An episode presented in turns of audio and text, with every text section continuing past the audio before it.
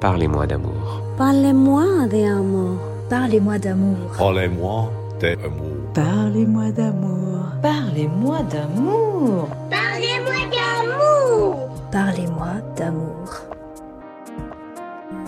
Certains jettent une bouteille à la mer. Moi, je souffle délicatement sur une plume pour la faire arriver jusqu'à vous. Parlez-moi d'amour.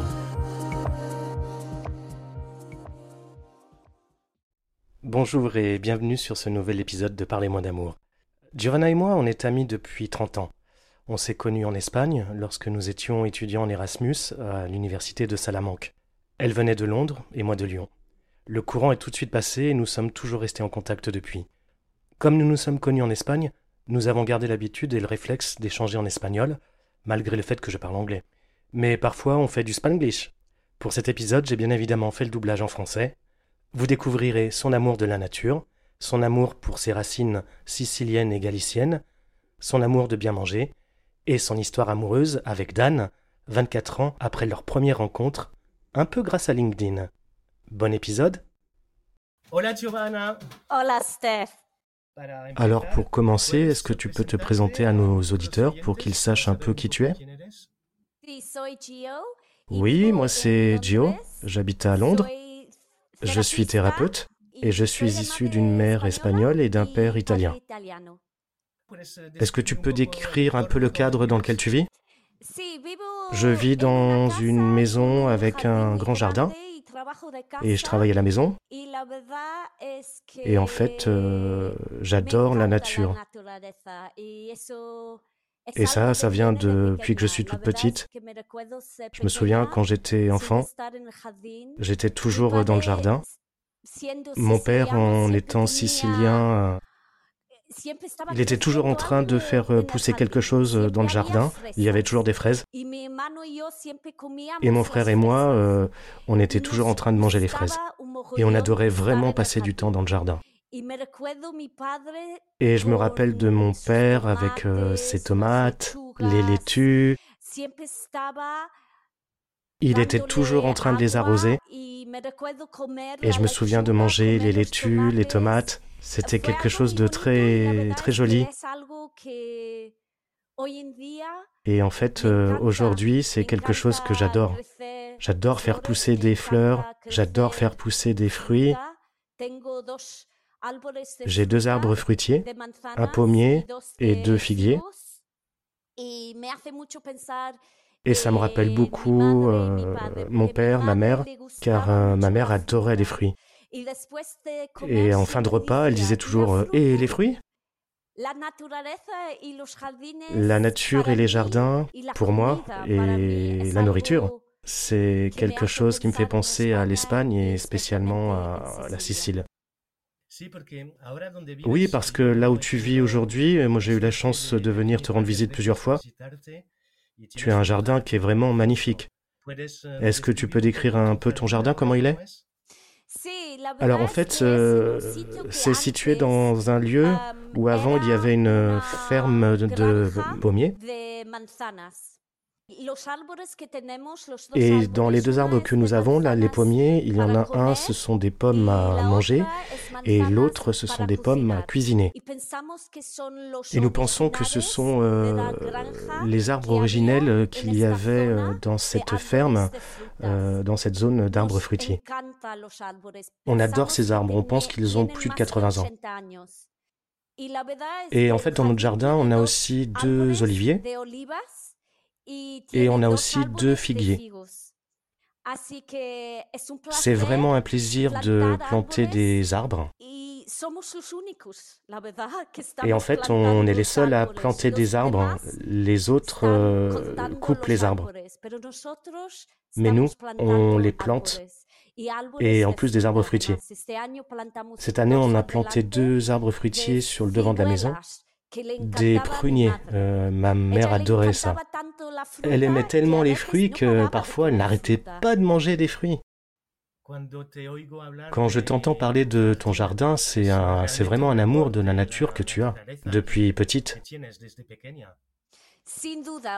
Sans aucun doute, car euh, si je pense aux, vacances, que nous avions euh, quand j'étais petite. On partait en Sicile et mon père avait euh, un terrain en Sicile. Et sur ce terrain, il avait des amandiers. Il avait aussi des figuiers. Et en fait, tellement, tellement de fruits. Il y avait aussi des cèpes de vigne. Et d'ailleurs, moi, dans le jardin actuel, j'ai aussi un, un cep de vigne, un cep de vigne de, de raisin pour faire euh, du vin. C'est tout petit par rapport au, au- au terrain de mon père et comparé à la ferme qu'avait mon père, qui était quand même euh, petite aussi. Mais pour être honnête, c'était tellement mignon. Il y avait une toute petite maison euh, assez vieille et on y allait très souvent. Et je me rappelle de la terre, elle était tellement sèche, mais il y avait des fermes de partout autour et au-delà des montagnes. Parce que en Sicile, c'est un endroit où il y a beaucoup de montagnes.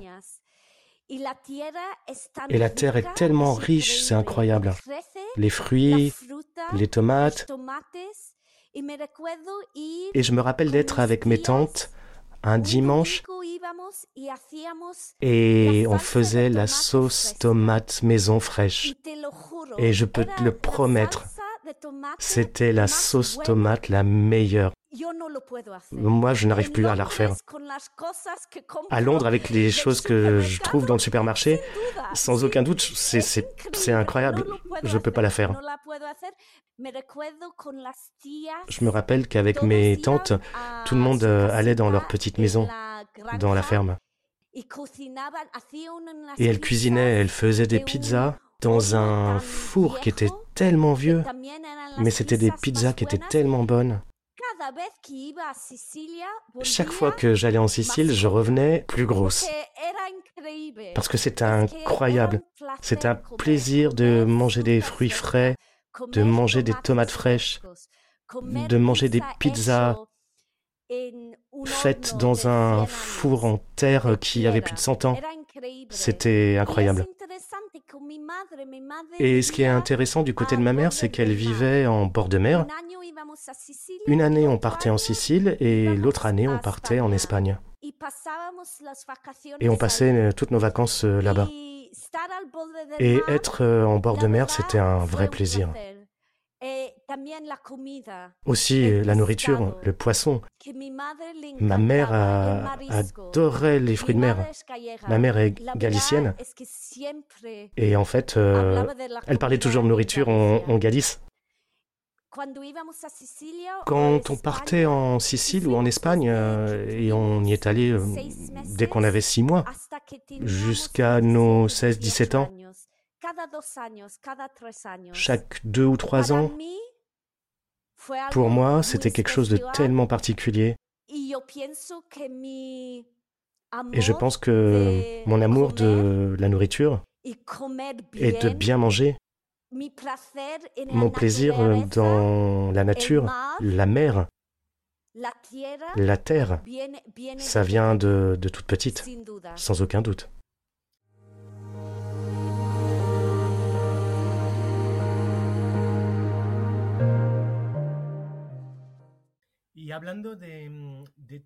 Et en parlant de ton enfance, pour moi, il y a quelque chose que j'ai toujours euh, trouvé de super joli, c'est euh, l'histoire de tes parents. Parce que comme tu viens de le dire, ton père était sicilien et ta mère était galicienne. Comment est-ce qu'ils ont fait pour se rencontrer à Londres? Alors ça c'est rigolo parce que ma mère est, est venue à Londres euh, avec des amis. C'était euh, l'époque de Franco. Elle n'avait pas beaucoup de liberté en tant que femme en Espagne. Elle est arrivée à Londres euh, tard dans sa vie, elle avait euh, dans les 30 ans. Elle n'a pas beaucoup eu de chance en amour. Parce que son père lui disait toujours euh, Non, cet homme-là, n'est pas pour toi. Et pour vivre sa vie, ma mère a dû euh, quitter l'Espagne. L'Espagne sous Franco. C'était une époque euh, très difficile. entre les années 30 et les années 60, date à laquelle ma mère a quitté l'Espagne. Et elle, elle avait envie de liberté, elle avait envie de vivre sa propre vie. Et elle est arrivée euh, et elle a rencontré mon père. Et mon père, lui, est arrivé de Sicile. Et mon père, d'ailleurs, lui, n'a pas eu beaucoup de chance non plus en amour. Ses frères et sœurs étaient tous mariés. Ils étaient cinq au total. Ah, il avait une, une sœur qui n'était pas mariée. Mais tous les autres, oui. Et en Sicile, ils disaient tous, euh, mais cet homme, euh, il va jamais se marier. Et il est arrivé à Londres parce que c'était la période euh, où il n'y avait pas de travail en Sicile. Dans les années 60, à Londres, il y avait beaucoup d'Espagnols, beaucoup d'Italiens. Et mon père et ma mère ont commencé à travailler dans un hôpital. Et ils se sont rencontrés car ils travaillaient dans le même hôpital. Et six mois après être ensemble, une amie de ma mère euh, lui dit Mais puisque vous sortiez ensemble, pourquoi est-ce que vous ne vous mariez pas Et ma mère a pensé Mais oui, c'est vrai en fait. Qu'est-ce qu'on fait? On sait qu'on se plaît, on sait qu'on s'aime. Qu'est-ce qu'on attend? Et en fait, après six mois de relation, ils se sont fiancés. Et un an après, ils se sont mariés. La deuxième année, mon frère est arrivé. Et la troisième année, je suis arrivé. Au final, ils ont été ensemble pendant 34 ans. Et tu me demandais un moment comment est-ce qu'ils communiquaient Et en fait, euh, on était dans une maison où il y avait plein de langues étrangères. Ma mère parlait espagnol et ma première langue c'était l'espagnol. Et quand on est parti à l'école, euh, mon frère et moi, on avait 7 ans, on a commencé à parler anglais avec un accent espagnol. Et mon père parlait espagnol avec un mélange d'italien. Il y avait mon père qui parlait l'italien et l'espagnol, ma mère qui parlait espagnol, et mon frère et moi qui parlions espagnol avec un mélange d'anglais. Parce qu'entre nous, on parlait anglais. Et ce qui est rigolo, c'est que quand mes amis euh, anglais venaient à la maison, ils me disaient, mais dans ta famille, ils sont toujours en train de se disputer. Et moi, je leur disais, mais non, ils sont juste en train de parler.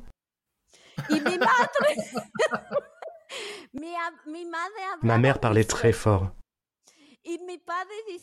Et mon père disait, mais tu parles si fort qu'on t'entend depuis la station. Parce qu'il y avait une station de métro très proche de la maison. Mais oui, c'est vrai qu'à la maison, on parlait très fort. Et mes amis anglais ne, le comprenaient pas. C'était quelque chose de très hum, différent pour eux. La nourriture aussi, c'est quelque chose que mes amis anglais euh, trouvaient très différent. Je me souviens étant petite d'aller chez mes copains et copines et on ne m'offrait même pas un verre d'eau. Et eux, quand ils venaient à la maison, ma mère, elle leur cuisinait des pâtes et des côtes de porc, de la viande. Ma mère, il fallait que tu manges à la maison. Et ça, c'était vraiment quelque chose d'intéressant pour euh, moi, d'être euh, anglaise et d'être née en Angleterre, mais d'avoir des parents euh, espagnols et italiens. C'est quelque chose qui, au départ, doit être un peu difficile pour savoir qui tu es toi au, final. Si tu es espagnol, si tu es italienne, si tu es anglaise, comment est-ce que tu te ressens C'est rigolo parce que quand je vais en Espagne, on me dit euh, Mais toi, t'es anglaise. Je vais en Italie et on me dit euh, Mais toi, t'es anglaise. Et quand je suis là, il y a des gens qui viennent me voir et je n'ai pas de sang anglais et je ne ressemble pas du tout à une anglaise. Donc il y a des gens qui m'arrêtent dans la rue et qui me disent Excuse-moi, est-ce que tu parles anglais? Et je leur réponds Oui, oui, je parle anglais. Donc c'est quelque chose d'un petit peu étrange parce que souvent je dis Oui, je suis de père italien, de mère espagnole, mais je suis anglaise. Et je dis ça. Je suis à moitié espagnole, à moitié italienne et je suis née ici. C'est comme ça que je l'explique.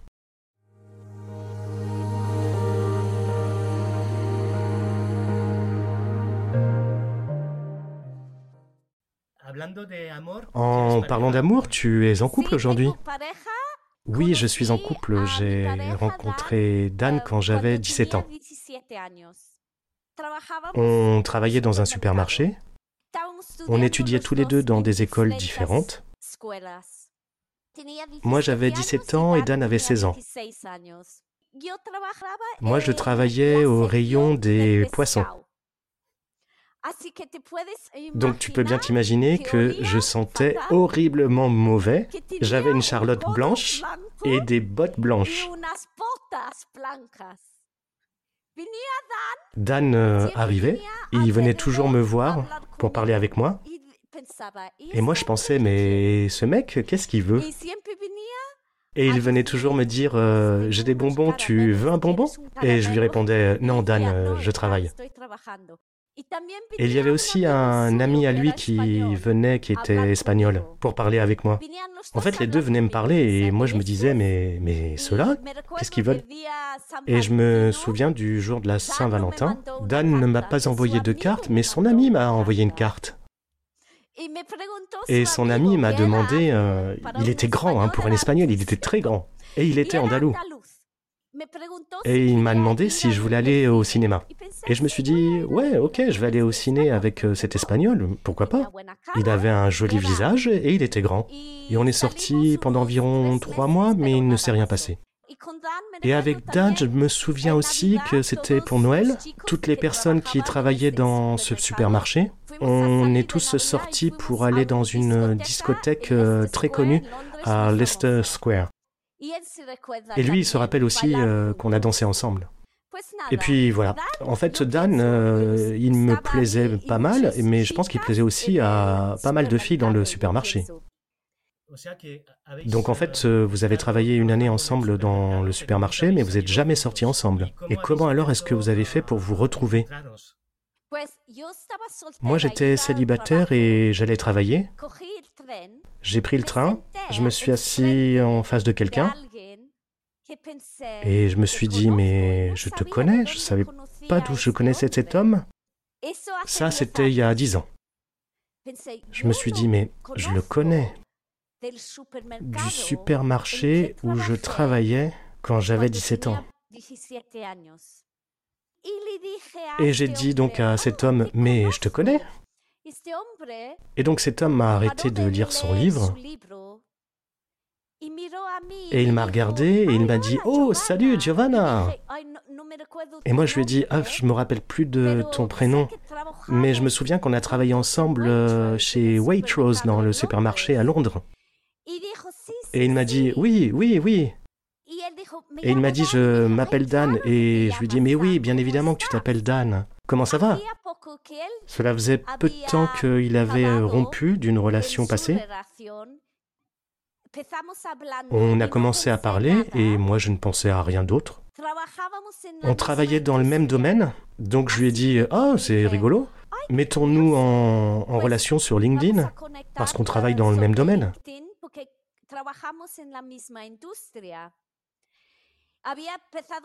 Il avait commencé une nouvelle histoire avec une femme et euh, il disait qu'il était euh, super content et euh, qu'il allait déménager pour commencer une vie à deux avec elle. Et je lui dis, ah, c'est super, Dan. Et voilà, et Dan aime beaucoup parler, et donc il a beaucoup parlé. Il a parlé de son histoire avec sa chérie, et qu'il était content, et qu'il avait deux enfants d'une d'une union précédente avec euh, son ex-femme. Et ça fait deux ans qu'ils avaient rompu, et que là maintenant il était donc dans une nouvelle relation. Et donc moi je lui dis, ah, mais c'est super. On s'est quitté, et donc j'ai dit à Dan, eh ben écoute, je vais me mettre en relation avec toi. Et je suis arrivé au travail et je me suis euh, donc mis en, relation euh, avec lui. Et j'ai pensé, euh, bon, bah, c'est super que, que, tout aille pour le mieux pour toi, avec ta chérie. Et puis rien, pas eu de retour. Et au bout de six semaines, j'ai reçu un message de Dan sur LinkedIn. Et c'était un vendredi soir. et il me disait hum, Tu veux sortir un de ces quatre? Je te promets que je parlerai pas beaucoup. Je veux en savoir plus sur toi. Ce serait un vrai plaisir que de te revoir. Et moi j'ai pensé Mais qu'est-ce qui s'est passé avec sa chérie Ensuite je me suis dit Pourquoi pas Je suis célibataire. C'est un homme gentil. Il me paraissait très bon quand je l'ai rencontré. Et on s'est retrouvés, on est allé dans un bar espagnol où on a mangé des tapas. Et il m'a dit que sa chérie avait un super boulot et qu'elle a été mutée en Australie. Elle voulait que Dan vienne en Australie avec elle. Et lui, et il lui a dit, bah non, moi je peux pas aller en Australie, j'ai des enfants. Je ne vais pas laisser mes enfants. Et ils ont rompu. On est sortis et ça, ça fait dix ans. Et on va se marier l'année prochaine. Ah, c'est super, félicitations. Merci, merci. Et la première soirée, ça a été la soirée du premier baiser? Non, parce que Dan, euh, il aime parler. On rentrait euh, à la maison ensemble en- parce qu'on avait le même train. C'est d'ailleurs grâce à ça que je l'ai revu. Et Dan a commencé à parler avec un couple, blablabla, et on s'est pas embrassé. Le deuxième rendez-vous, on s'est embrassé. J'adore les histoires comme ça. Tu te rends compte de la force du destin? Si tu ne t'étais pas assis devant lui et que tu ne l'avais pas reconnu, tu n'aurais jamais vécu ces moments-là. Et pareil pour lui, la chance c'est que sa chérie de l'époque est partie en Australie. C'est incroyable. Oui, c'est incroyable. En plus, sa chérie est partie en Australie et elle s'est mariée avec une femme. En fait, son destin à elle, c'était de partir en Australie et puis de rencontrer une femme. En fait, chacun avait son destin préparé. C'est incroyable la vie comme euh, parfois elle peut nous faire des surprises. Oui, c'est incroyable.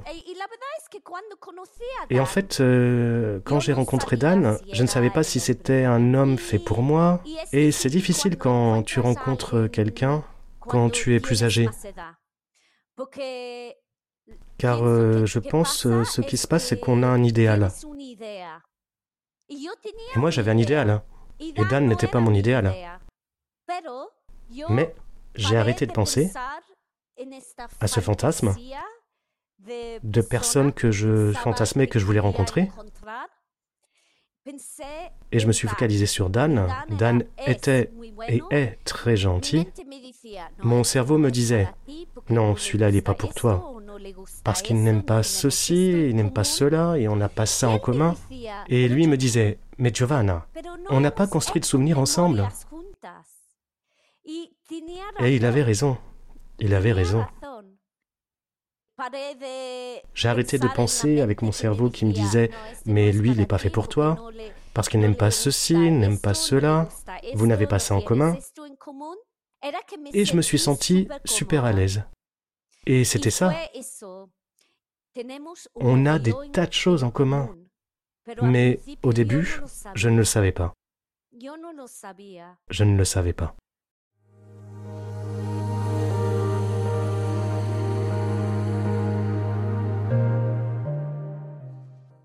Quelle belle histoire, car ça donne beaucoup de- d'espoir. Pour penser que parfois on a en tête une histoire idéalisée parfaite, et en fait dans la vie réelle ce n'est pas le cas, et au final cette histoire est encore plus parfaite. Parce que vous allez vous marier. Aucune relation n'est parfaite. Mais il faut penser que 80-90% sont là. Et ça, c'est important. Oui, Dan n'est pas très curieux. Il laisse son bordel dans tous les coins. Maintenant, il cuisine, mais avant, il ne cuisinait pas. Et pour quelqu'un comme moi qui aime manger, j'aime que quelqu'un me fasse à cuisiner. L'homme idéal pour moi, c'était quelqu'un qui cuisinait, tu sais, enfin, tu vois quoi, qui aimait voyager. Et Dan est cette personne. Mais j'ai mis du temps à m'en rendre compte. Quand j'étais jeune, je pensais que en trois mois, je savais si une personne était faite pour moi. Et si je pouvais donner un conseil à la petite Giovanna, je lui dirais, ne sois pas bête. Il y a des personnes qui ont besoin de plus de trois mois. Et avec Dan, ça m'a pris plus que trois mois. De penser, mais oui, en fait, ça c'est pour moi. Alors on est bientôt à la fin de l'entretien. Est-ce que tu pourrais nous dire quel sens a pour toi le mot amour L'amour, c'est être à l'aise avec quelqu'un. Pour moi, ça c'est l'amour. Pour moi, c'est que tu es à l'aise et que tu peux parler avec cette personne, qu'elle t'écoute. Et en fait, la petite Giovanna, elle ne pensait pas du tout ça. Elle était plus du style, mais je le sais que je le saurais. Une bêtise, des fantasmes. Maintenant, c'est être à l'aise, se construire des souvenirs ensemble, de vivre sa vie ensemble. La chose la plus importante, c'est être à l'aise. Être à l'aise pour parler avec cette personne, être à l'aise pour partager ta vie avec cette personne. Super, ça me paraît très bien. Pour terminer, tu pourrais nous dire quelque chose en français? Un au revoir ou quelque chose pour euh, dire à nos auditeurs euh, euh, quelques mots en français? Oui, euh, je parle pas bien française, mais je adore Francia. Et j'adore uh, lo, los franceses. Yo no sé cómo decirlo, Les pero Français. le français. J'adore le français. Merci Giovanna. De rien. Un beso. Ciao. Ciao, ciao, amor. Ciao, ciao. Merci pour votre écoute. J'espère que vous avez pris autant de plaisir que moi j'en ai eu en réalisant cet épisode. Abonnez-vous à ma chaîne pour ne pas manquer le prochain. Vous pouvez également me retrouver sur Facebook et sur Instagram pour me laisser vos commentaires en tapant La Plume au vent 29. Merci et à très vite.